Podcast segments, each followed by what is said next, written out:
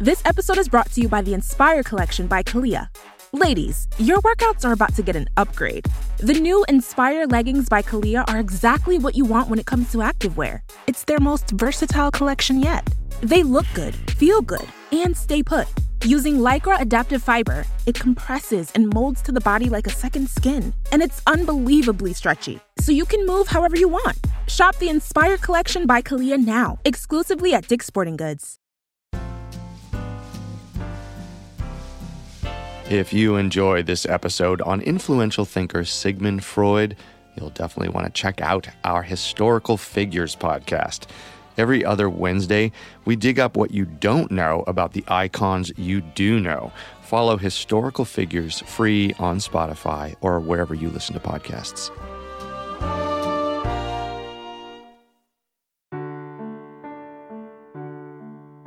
I started my professional activity as a neurologist trying to bring relief to my neurotic patients. Under the influence of an older friend and by my own efforts, I discovered some important new facts about the unconscious and psychic life, the role of instinctual urges, and so on.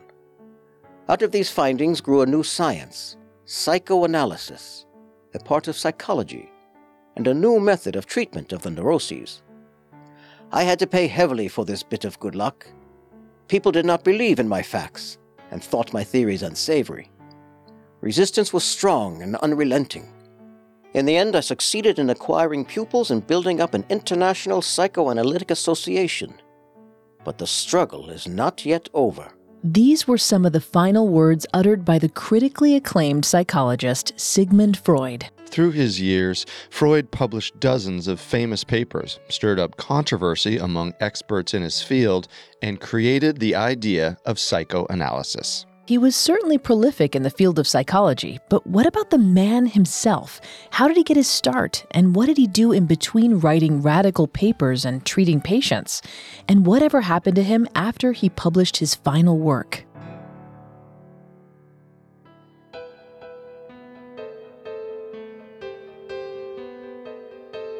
Welcome to Historical Figures. I'm Vanessa Richardson. And I'm Carter Roy. Every Wednesday, we discuss a different person's lasting historical impact, unique personality, and impression on the world around them. Our audio biographies cover big lives, but we like to focus on little known facts. Today, we delve into the fascinating life of Sigmund Freud. If you want to listen to any previous episodes, you can find them on your favorite podcast directory. And while you're there, we'd really appreciate if you could leave a five star review. Now, back to the life of Sigmund Freud.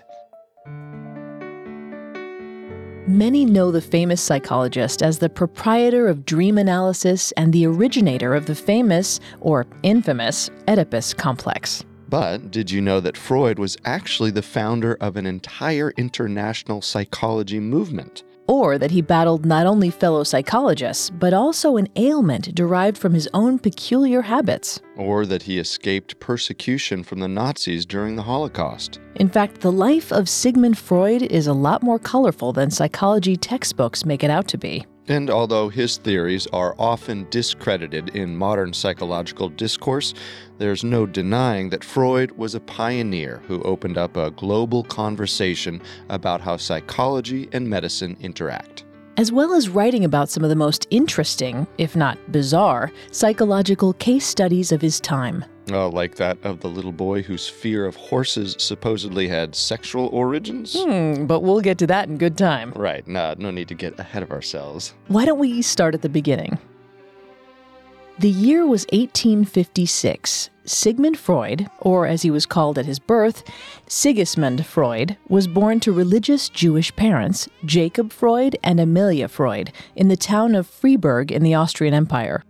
Though his parents wouldn't have ever guessed that their little Sigismund would grow up to become the psychologist with perhaps the highest level of name recognition globally, they knew their boy was different from the beginning. That's right, even Freud's birth was an anomaly. He was born with a caul, which literally means helmeted head in Latin. In less poetic terms, a caul is a thin layer of membrane that wraps around the baby, making them look as if they're in a tiny, translucent bubble. It's a rare but perfectly harmless condition that occurs in less than 0.01% of births. and to Freud's mother Amelia, a sign of good luck. Hmm, whether by the magical powers of the caul or by pure coincidence, young Freud was on the fast track to success. He excelled in school. At age nine, he entered high school, where he was not only an ace student, but also an avid literature reader who absorbed and became proficient in eight languages during the course of his early education. By 1873, Freud had graduated from high school with flying colors and was on his way to the University of Vienna, where he set out to study law. Law? Yep, law. Freud, like many great thinkers who write about the human condition, such as Karl Marx or Mahatma Gandhi, started his journey with the intent of going to law school. But I'm guessing that faded pretty fast. Right, you are. How long he stuck with that goal is unclear, but at some point he began working with the medical faculty, drastically changing his career trajectory and his role in the academic landscape. He first studied philosophy, physiology, and zoology under various professors at the medical school before entering the doctoral program. In 1881, at age 25, Freud graduated with an MD from Vienna University. Within a year, Freud started his medical career at Vienna General Hospital. He worked on many research projects at Vienna General. One such study was on aphasia, which is the inability to comprehend and create language due to brain damage. This study was particularly important for Freud in that the contents of that study led to his first book publication about 10 years later. But how does this relate to psychology, you might be wondering? Well, one of Freud's professional escapades in the hospital was under a psychiatrist named Theodor Meynert. Meinert worked in the psychiatric clinic in the hospital doing brain research. Meynert's work on mental illness and brain composition piqued Freud's interest in clinical studies. This is often cited as the moment that locked Freud onto the path of psychological study and, eventually, global fame. In 1885, Freud's success as a researcher earned him the position of docent, which was a fancy term for a university lecturer, at his alma mater, the University of Vienna. Though he didn't teach classes or even get paid, he gave a series of lectures each Saturday evening at a lecture hall in the university's psychiatric clinic about whatever study he was currently working on.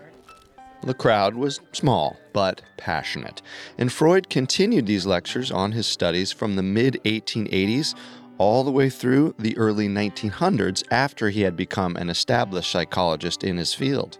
But in 1885, 29 year old Freud was merely beginning his journey. In October of 1885, Freud embarked on a fellowship in Paris to study under the renowned Jean Martin Charcot, a neurologist studying the curative effects of hypnosis. At the time, the field of neurology was rapidly advancing. Advancements in microscopy allowed for the first depiction of a cell. Following that, scientists discovered the shape of a brain, tested the effects of nerve stimulation, and by the early 1880s even performed the first surgeries to remove brain and spinal tumors. In the 1880s, hypnotism was also gaining traction in the medical world. Charcot, in particular, believed that hypnotism could be used to cure hysteria, or an excess outpouring of emotion. Freud, who had spent much of his time in Vienna General Hospital working with Theodor Meynert in his psychiatric clinic, in addition to filling in occasionally at a local asylum in Vienna, was keenly interested in this new form of treatment. As such, this became one of the primary factors that turned Freud away from a career in neurology and towards a career in medical psychopathology. Whoa, whoa that's a mouthful. Uh, you mind breaking that down a moment? Of course.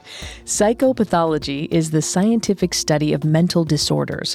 It seeks to find the root genetic, biological, social, and psychological causes of the disorders, as well as discover treatments for them. Oh, that's actually pretty straightforward. To say, sure, but studying it, that was a whole other challenge, especially in the late 19th century.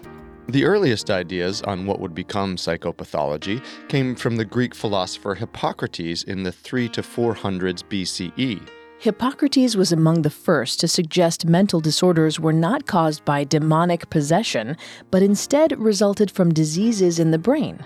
After that, there wasn't much prominent discourse on the subject until the 1700s, when Genevan philosopher Jean Jacques Rousseau wrote about how economic pressures would cause a psychological transformation in both societies and individuals. As a reminder, this was nearly two centuries before Freud began studying the subject. It was also one of Freud's inspirations. He borrowed from Rousseau's ideas and philosophy to form a clinical method of approaching psychopathology. But Freud couldn't do that with his job at the hospital taking up all his time. Upon returning from his fellowship in 1886, Freud left his job at Vienna General Hospital and set up his own private practice where he specialized in nervous disorders. To be clear, a nervous disorder simply refers to a neurological disorder that stems from the nervous system, i.e., anything from paralysis and seizures to confusion and speech problems. Freud combined his knowledge of medicine with his newfound interest in alternative treatment methods. Like his mentor, Charcot, Freud used hypnosis as a method of treating his patients. He put his patients in a trance to help them recall traumatic experiences they had forgotten about. We'll return to our story in just a moment. Hey, it's Kaley Cuoco for Priceline. Ready to go to your happy place for a happy price? Well, why didn't you say so? Just download the Priceline app right now and save up to 60% on hotels. So, whether it's Cousin Kevin's Kazoo concert in Kansas City, go Kevin, or Becky's Bachelorette Bash in Bermuda, you never have to miss a trip ever again. So, download the Priceline app today. Your savings are waiting. Go to your happy place for a happy price. Go to your happy price, Priceline. And now back to the story.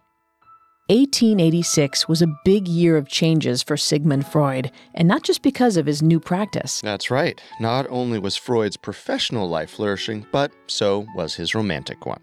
The same year that Freud opened up his clinic, when he was 30, he married his wife, Martha Bernays. They had six children Mathilde, Jean Martin, Oliver, Ernst, Sophie, and Anna. Freud was especially close to his youngest daughter, Anna. She deeply admired her father and felt that she learned more from him than school. Anna would eventually follow in her father's footsteps and grow up to be a renowned psychologist just like her father.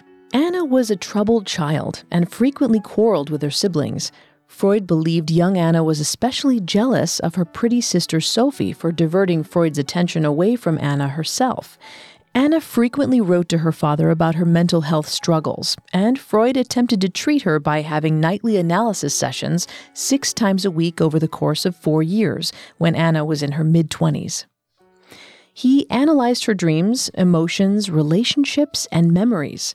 The two even talked about her sexual fantasies and masturbation habits. Mm-hmm. To an outsider, this could be seen as a strange practice, but for Freud and Anna, it was a strengthening of their relationship and an affirmation of their individual passion for psychology.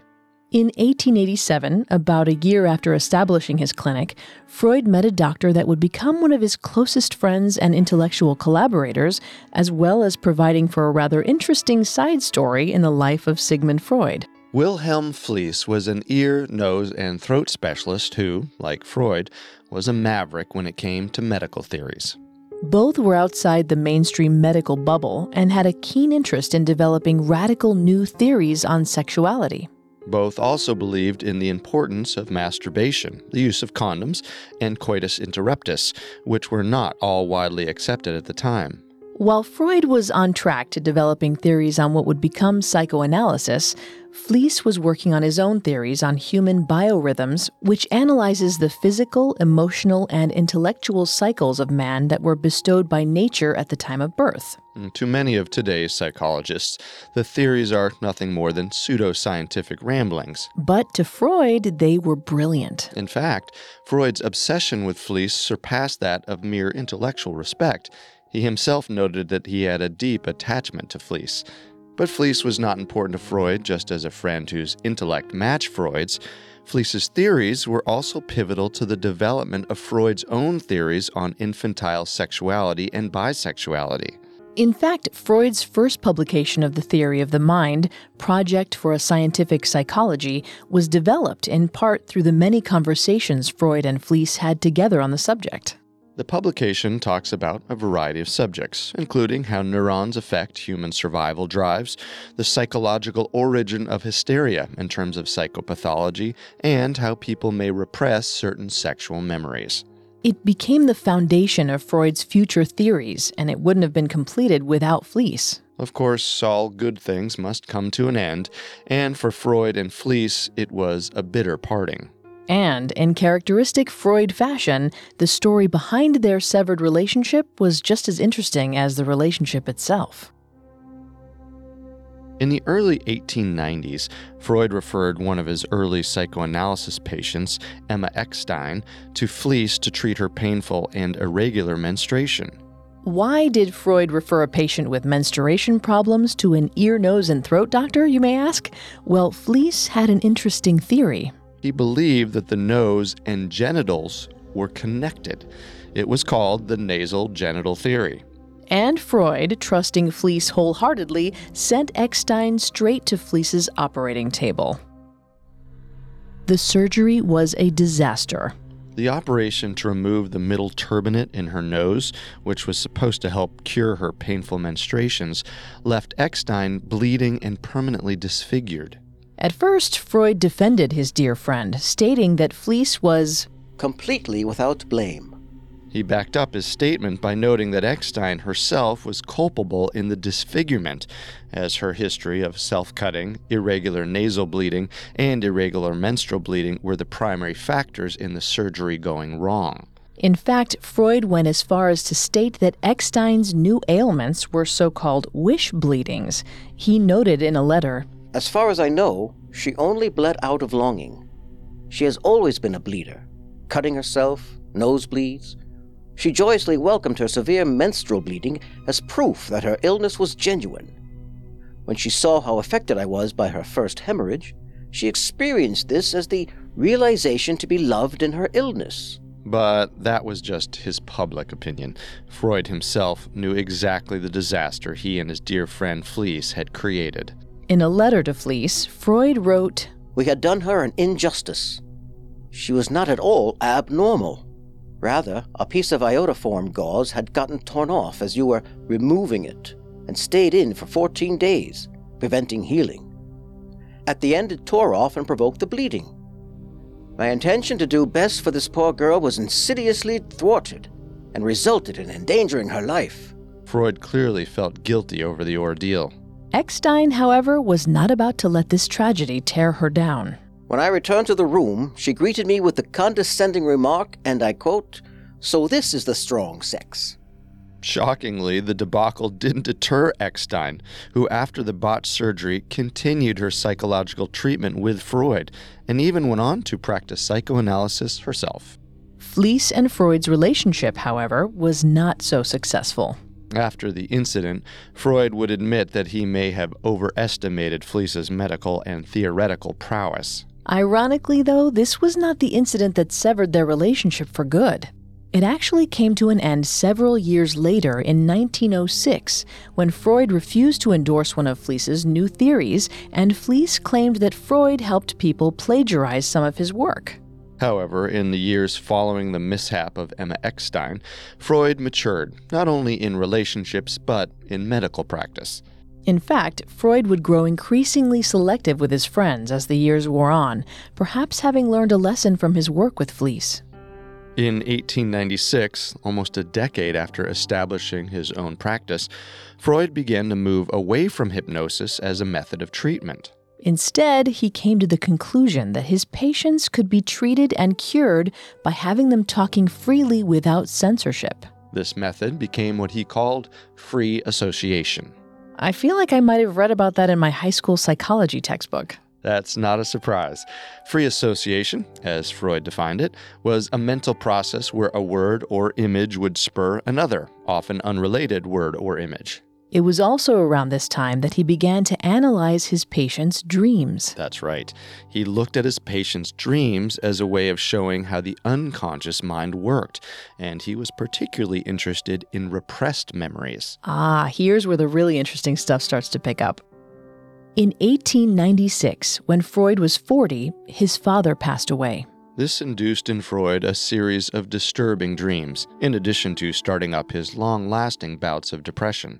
Of course, in Freudian fashion, he did not let those emotions sit idle. Instead, he began to analyze both his childhood memories and his new dreams. What he concluded was that he had an unaddressed hostility towards his father that resulted from his jealousy of the affection his mother gave to his now deceased father. If this sounds familiar, it's because this hostility towards his father and lust for his mother became the foundation of his infamous theory of the Oedipus complex. The Oedipus complex was named for the Greek tragedy Oedipus, where a prince by the name of Oedipus accidentally fulfills a prophecy that said he would kill his father and marry his mother, bringing calamity in his wake. Freud's Oedipus complex, though not as dramatic, takes its name from the idea that children inherently lust after their parent of the opposite sex and, as a result, hate the other parent for dominating all the attention. Now, remember how I mentioned the little boy whose fear of horses held a sadistic sexual origin? How could I forget? In 1905, Max Graf, a friend of Sigmund Freud, informed Freud of his concern over what he felt was his son Herbert's unfounded fear in horses. You see, Herbert, or Little Hans, as Freud referred to him in his writings, lived near a coach inn where horses were passing through constantly. It was common for accidents to occur, and Herbert even saw one of the horses collapse and die right in front of him. In modern psychology, it would be common to assume that Herbert's fear had something to do with witnessing the traumatic event of a horse's brutal death. But of course, neither Freud nor Herbert's father Max believed that witnessing such a tragedy was the cause of Herbert's fear. Instead, Freud gave Max guidance on how to analyze and treat his son. Max eventually concluded that his son had an Oedipus complex. The horse represented Max, in part because many horses had black muzzles like Max's mustache, and in part because horses were well endowed. Freud, on the other hand, believed Herbert was experiencing anxiety because he was unhappy that his mother was about to give birth to his new little sister. Freud assisted Max in treating what he believed were the boy's natural anxieties about childbirth. Whether or not those treatments actually worked is unknown, but when Freud followed up with him at age 19, little Hans was a completely normal adult. Herbert also didn't remember believing horses were scary in the first place. By this time, Freud had completely abandoned hypnosis as a curative method and was all in on his new psychological treatment, which he now called psychoanalysis. Another term from the psychology textbooks. He certainly coined a lot of terms, didn't he? He certainly did. And for those who need a quick refresher, psychoanalysis is a method of diagnosing and treating mental disorders by investigating the relationship between the conscious and unconscious mind. It relied heavily on Freud's theories of dream interpretation and free association. As we mentioned before, it was also around the time of Freud's father's death that Freud began to invest more time into dream analysis. In 1899, he published The Interpretation of Dreams, in which he analyzed existing dream theories in addition to interpreting the dreams of several of his patients. Freud's theory basically said that all the thoughts and events of everyday life stayed in a person's mind, even if they couldn't actively remember those thoughts and events, which were then processed in the form of dreams. He treated the dreams as wish fulfillments, or a means of satisfying a desire that could not be satisfied in real life. Basically, he believed dreams were a window into the primal desires of man. He also explained his theory of how the mind is organized. In particular, he focused in on the division between the conscious and unconscious mind. This eventually formed his famous id, ego, and superego theory. Of course, the idea of the unconscious was not original to Freud. In fact, several psychologists in the 1890s had referred to the unconscious and subconscious in their works, and there was even a book published by philosopher Edward von Hartmann in 1869, long before Freud's ideas on psychoanalysis, entitled Philosophy of the Unconscious. Regardless, Freud used the idea of the unconscious mind to dig up the root of his patient's problems, and to do that, he used dreams. Freud analyzed everyone's dreams, including his own. One famous instance of this was what Freud called Irma's injection. In his dream, one of his patients, Irma, came up to him at a party. He noticed that she looked more sickly than normal. He scolded her for not listening to his diagnosis. I said to her, If you've got pains, it's really your own fault. She replied, If only you knew what pains I've got in my throat and stomach. It's choking me. He noticed that the root of the problem was that she was given an injection by another doctor. I was directly aware, too, of the origin of the infection. Not long before, when she was feeling unwell, my friend Otto had given her an injection. Injections of that sort ought not to be made so thoughtlessly, and probably the syringe had not been clean. Other doctors come up to him and Irma, all agreeing with Freud's supposition she was responsible, he was not. When Freud awoke, he immediately analyzed the dream. He thought it to be a wish fulfillment, pulling from his deep desire to prove that he was not at fault for Irma's condition. However, many psychologists have a different theory. They believe that Irma was merely a stand in for a different patient that he felt guilty about. One from several years earlier, one that ended less than ideally. Mm, let me guess, Emma Eckstein? Yep, Emma Eckstein. It's popular belief among experts in his field that Freud carried residual guilt from Eckstein's botched surgery around with him his whole life. And if we were to psychoanalyze Freud as he did his patients, that seems pretty plausible. As Freud's core theories began to take form, his publications were gaining traction in the world of science. People wanted to know more about and perhaps collaborate with this revolutionary psychologist.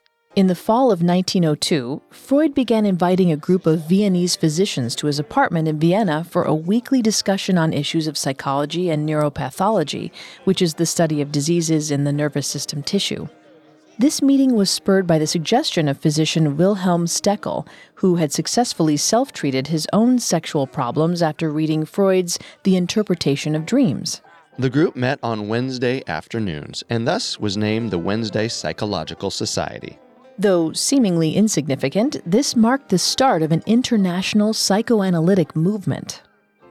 By 1906, the Wednesday Psychological Society grew from 5 to 16 members and even hired a secretary.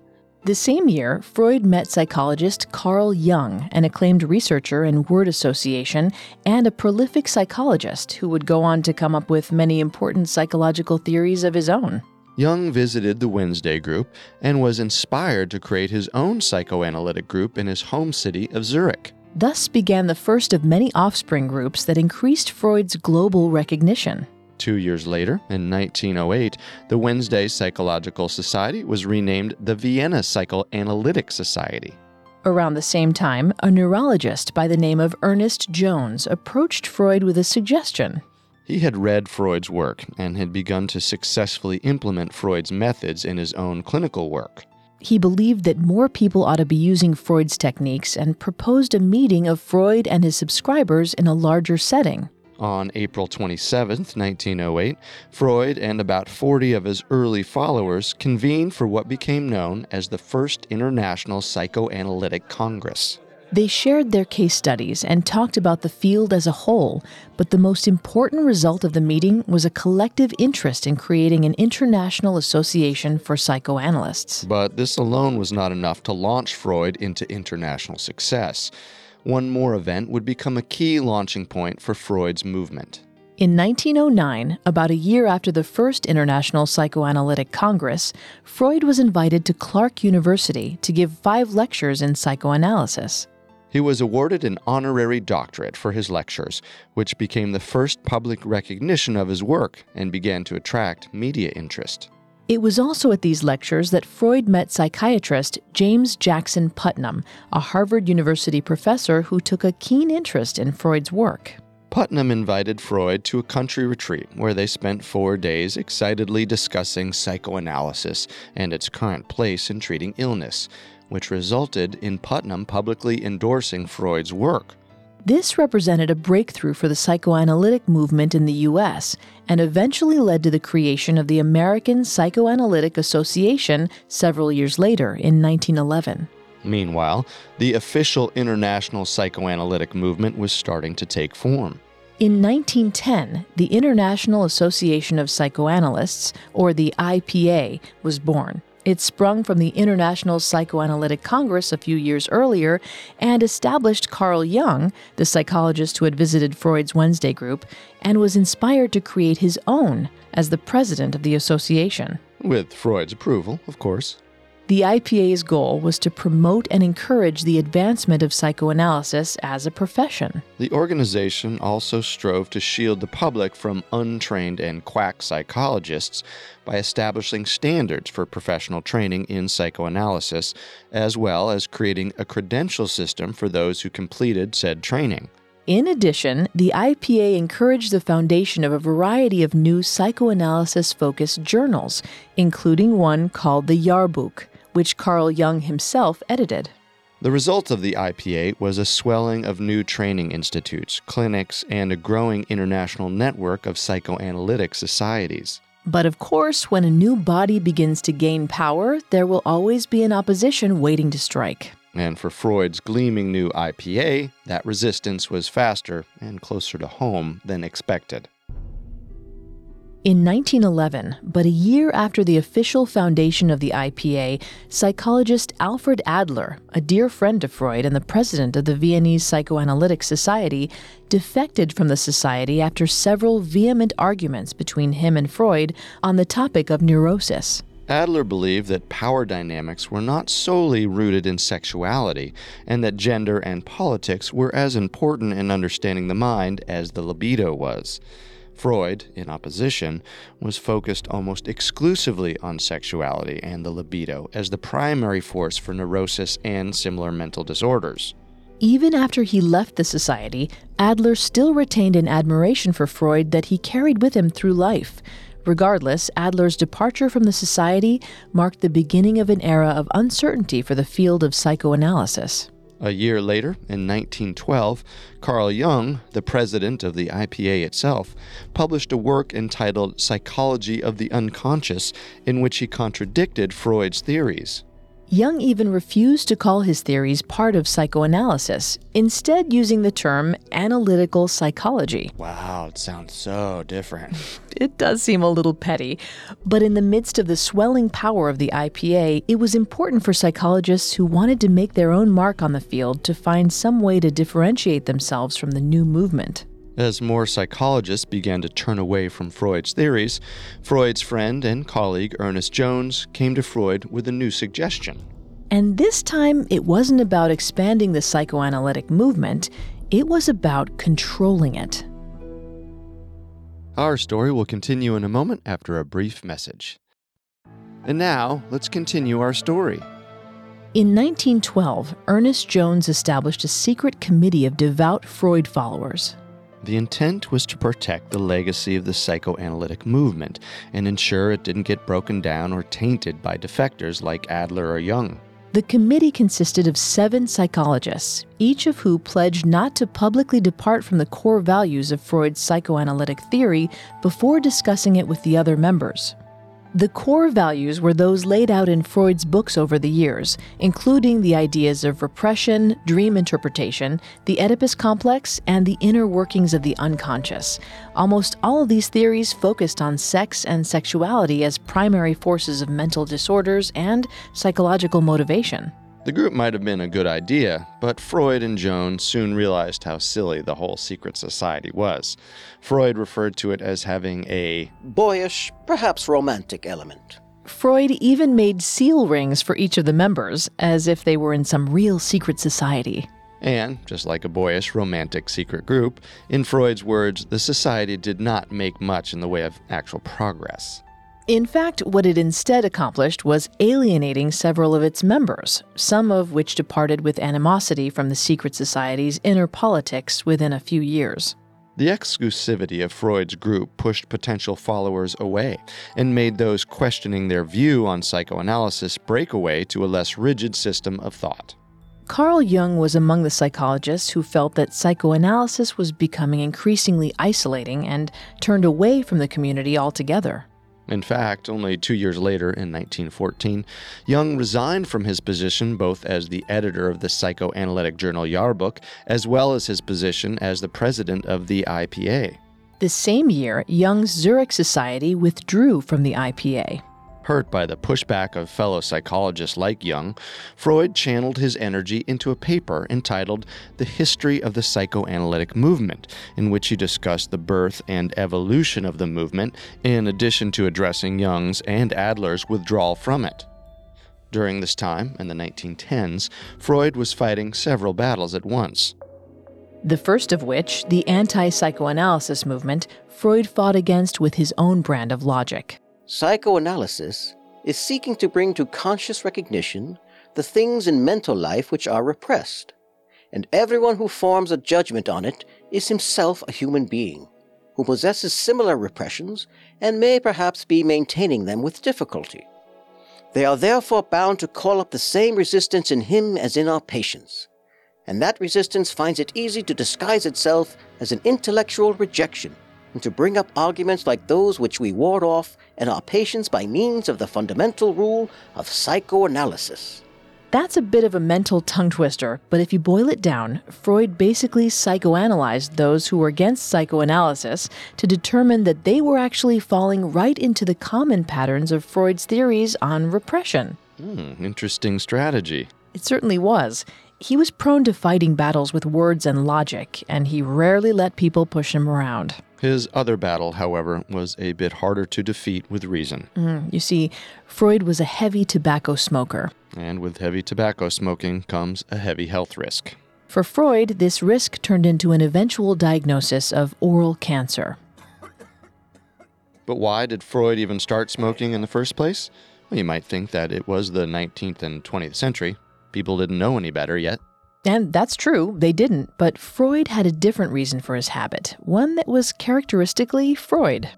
Back in the 19th century, in his early 20s, Freud was content smoking cigarettes and performing his studies. But at age 24, Freud switched to smoking cigars. He believed that if he did, he could exercise self control and moderate his intake.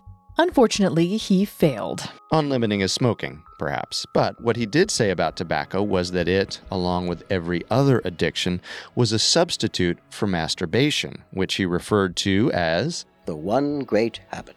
Leave it to Freud to find a sex based reason for everything. Hasn't he ever heard of the phrase, sometimes a cigar is just a cigar? Oddly enough, that quote is often attributed to Freud, even though there's no evidence he ever said that. Well, if he did say it, it would certainly be ironic. I'd say so too, seeing as Freud was always keen on connecting everything to sex. Everything except his oral cancer, which was quite simply just cancer. In February of 1923, Freud noticed that he had a leukoplakia in his mouth, which is a benign growth that often results from heavy smoking. He kept this a secret for several months before confiding in his close friend Ernest Jones, telling him only that he had the growth removed.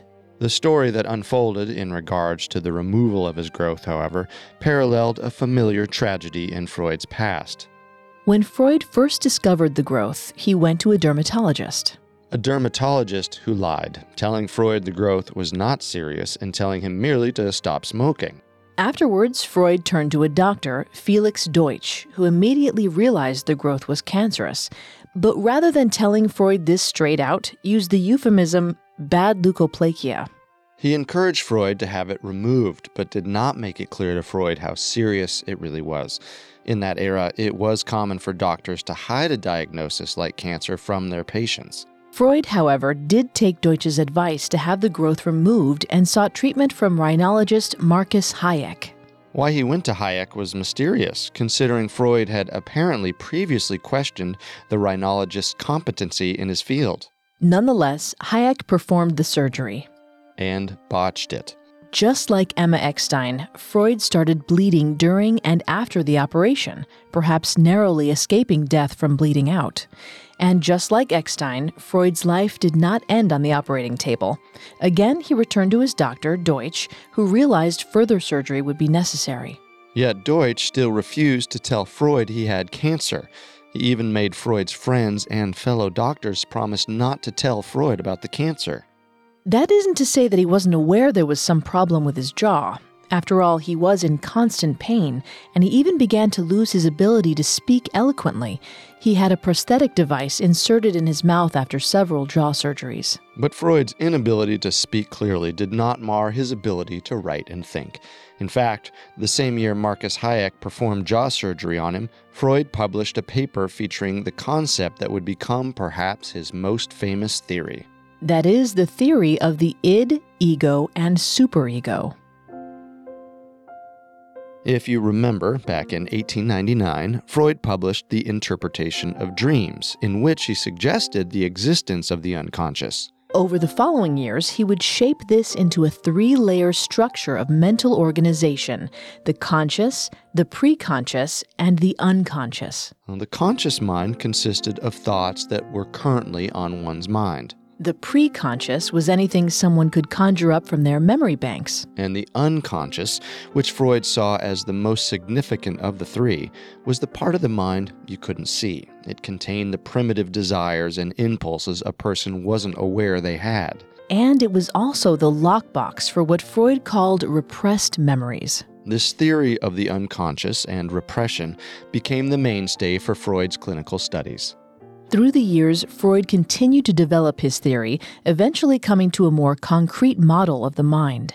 With the publication of his paper entitled The Ego and the Id, Freud laid out three new labels for the structure of the mind. At the top, where the conscious mind walked, was the superego, aka a person's morality. According to Freud, the superego developed during childhood and allowed a person to develop moral standards. Essentially, it's where a person stores their socially acceptable learned manners. Hanging out in the middle with the preconscious was the second layer, the ego, or reality. The ego's job was to use the learned skills from the superego to safely satisfy the needs of the bottom layer, the id. The id, or the instincts, was at the bottom, swimming in the depths where the unconscious mind slept. In Latin, id literally means it. Not to be confused with Pennywise the Clown, the id was the instinctual force that drove a person. It was the only personality, Freud believed, that was present in someone at birth. Freud further broke down the id into two more parts Eros, which contained the libido or sexual drive, and Thanatos, which, named for the Greek demon of death, contained the quote, death drive. This is perhaps one of the more confusing of Freud's concepts to understand, but it basically coupled the animalistic survival skills that humans have with the drive to engage in risky acts that could lead to one's death. Freud said this was part of a human's innate desire to return to the inorganic state from whence they came. Talk about morbid. Well, Freud certainly wasn't one to shy away from more radical concepts. But it was exactly that radical thinking that gave him so much critical acclaim. In fact, in 1930, Freud was awarded the Goethe Prize for his contributions to the field of psychology and German literary culture. It was a prestigious award that matched nicely with his title of Professor Ordinarius, which he received a decade earlier in 1920, a title that he had longed for since his early days in university. Of course, with recognition also comes opposition. And danger. It was the 1930s, and World War II was on the horizon. In 1933, the Nazis took control of Germany, which bordered Freud's home country of Austria. In May of 1933, the Nazis kindled massive pyres where they burned any book they believed to be un German. The Nazis were, of course, incredibly anti Semitic, so Freud, a radical Jewish psychologist, was naturally among the authors whose works were set to flame. The book burning was a public affair that drove home the idea of oppressive censorship in the new regime. Freud, however, did not bat an eye. What progress we are making. He said, In the Middle Ages, they would have burned me. Now they are content with burning my books.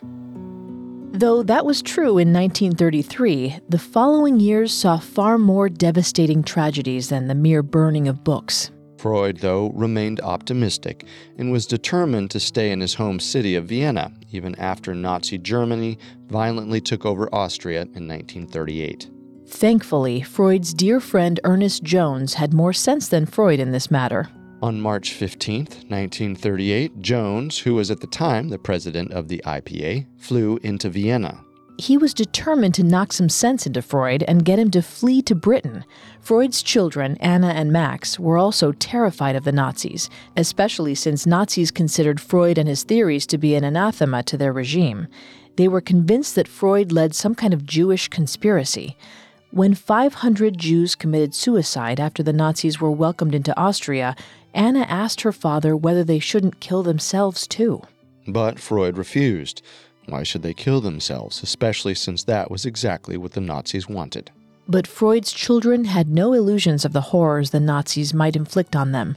Seeking help, they approached Freud's current doctor, a young man named Max Schur, who had promised to be honest with Freud, unlike Freud's past doctors who lied about his cancer. Anna and her brother convinced Dr. Schur to supply them with barbiturates so they could commit suicide rather than die in concentration camps. But even with pressure from family and friends, Freud remained stubborn about leaving Vienna.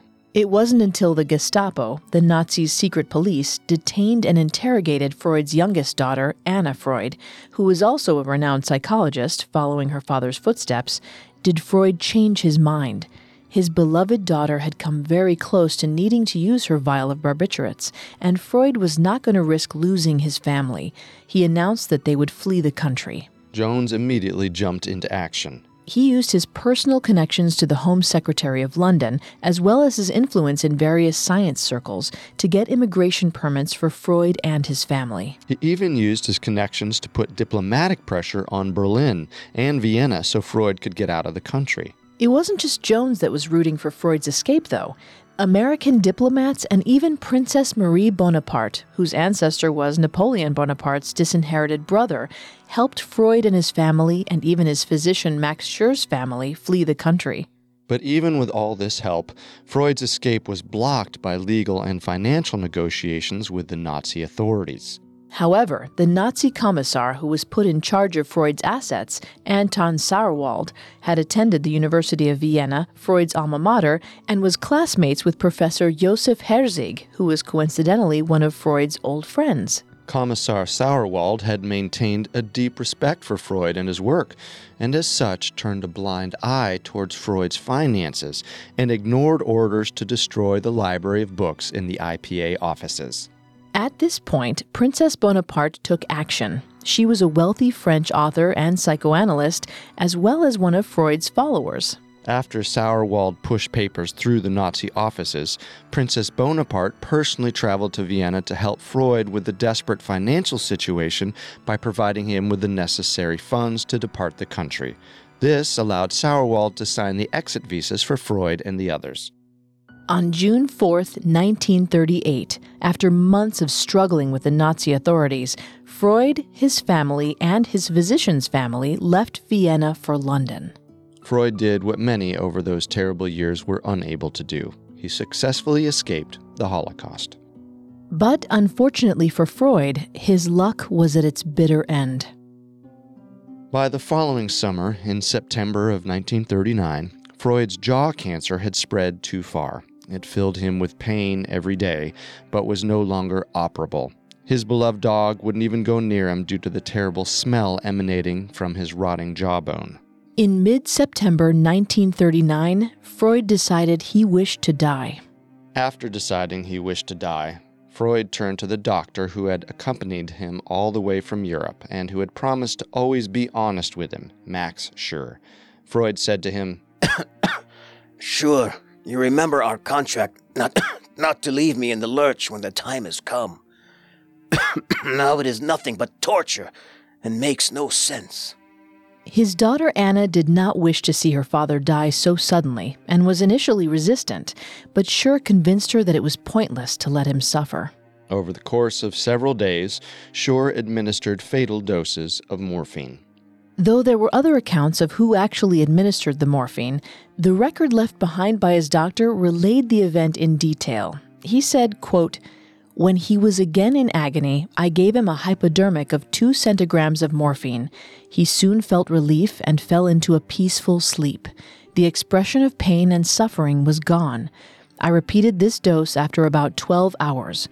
Freud was obviously so close to the end of his reserves that he lapsed into a coma and did not wake up again. On September 23rd, at the age of 81, Freud passed away. Though Freud was dead, his legacy lived on. Even today, his theories in psychoanalysis have become mainstays for critical psychological thought, as well as a point of comparison for new psychological theories. Though most of his ideas are no longer considered valid by modern psychologists outside of the psychoanalytical realm, it is undeniable that Freud's works have become an inseparable part of psychological, literary, and even popular culture. How many times have you heard an English professor talk about the Oedipus complex in a work of literature? Or heard a snarky character in a television show say, Don't psychoanalyze me? Whether or not you believe in Freud's writing, one can't deny the profound effect that he's had not only on his field, but on society itself.